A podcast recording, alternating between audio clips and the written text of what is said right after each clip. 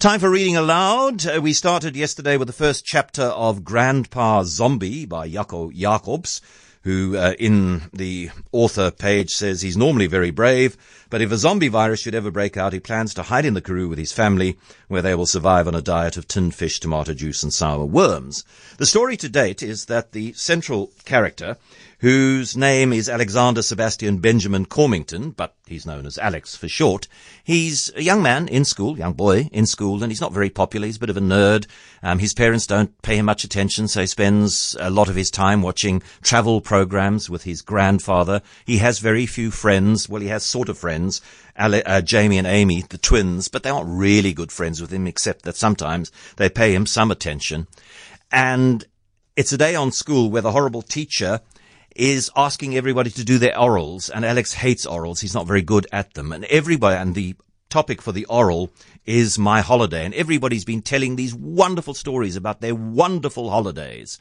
And it's time for Alex, it's time for Alex to stand up and share his holiday story. You need to know that at the beginning of the chapter, we are warned that Alex is going to tell three breath breathtakingly big lies. Every day had been exactly the same. An endless string of grey, boring days spent at home, cornflakes for breakfast, sandwiches for lunch, and microwave meals for dinner, while his classmates were feasting on samosas, long loaves of French bread, and llama cheese sitting on the couch watching travel shows with his grandpa while his classmates were exploring the world in aeroplanes and boats and on motorbikes.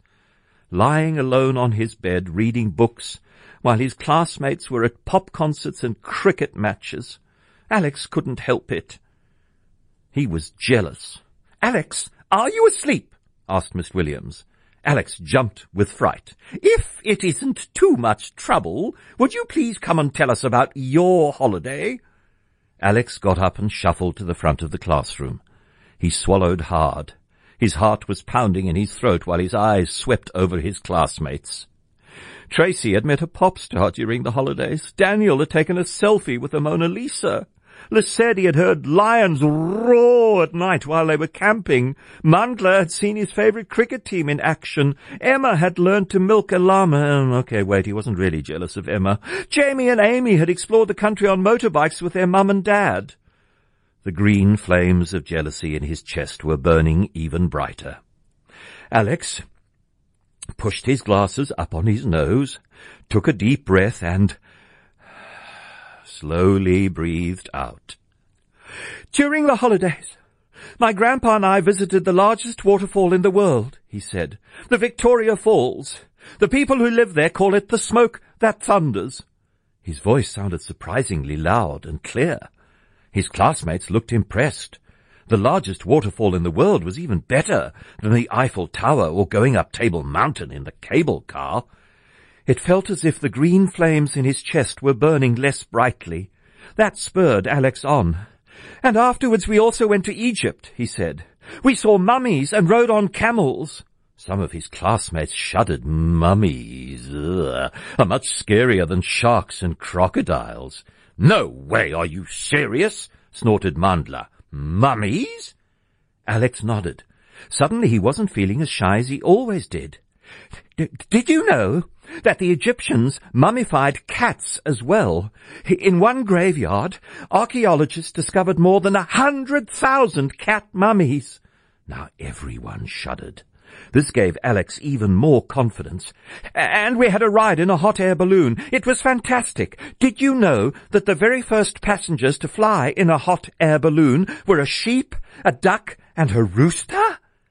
Everyone looked terribly jealous.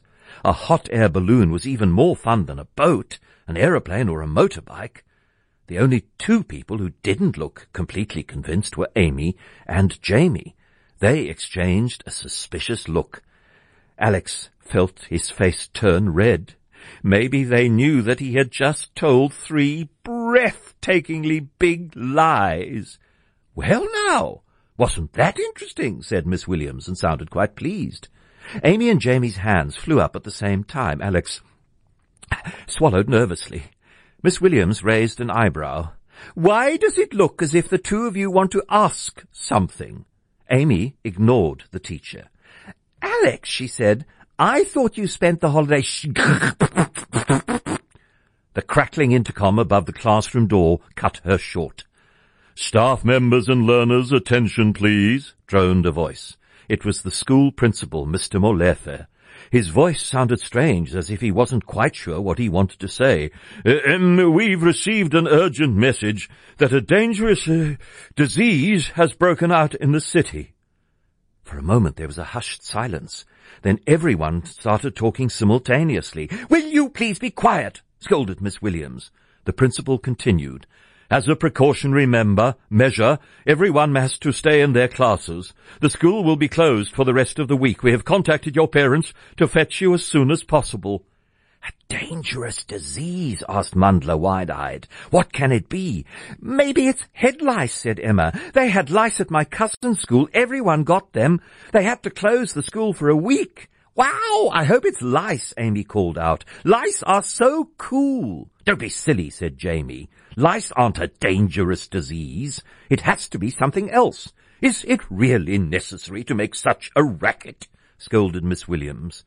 But no one took any notice of her, because suddenly Mandla exclaimed, Zombies!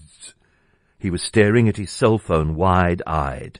They weren't allowed to have cell phones at school, but at that moment no one seemed bothered about the school rules. Is this your idea of a joke, Mandla? asked Miss Williams. No, miss, said Mandla. See for yourself, it's all over the internet. More children grabbed their phones. Even Miss Williams dug into her drawer to find hers. Alex was sorry he didn't have a cell phone. Shocked exclamations filled the air. Look! Here's a video! Yuck! Oh, this one looks a bit like my brother when my dad wakes him up for school in the morning. Everyone, even Amy and Jamie, seemed to have forgotten completely about Alex's oral. He heaved a sigh of relief. Thank goodness for Zombie. And that is the first chapter in Grandpa Zombie by Jaco Jacobs, or Jacobs, I suppose.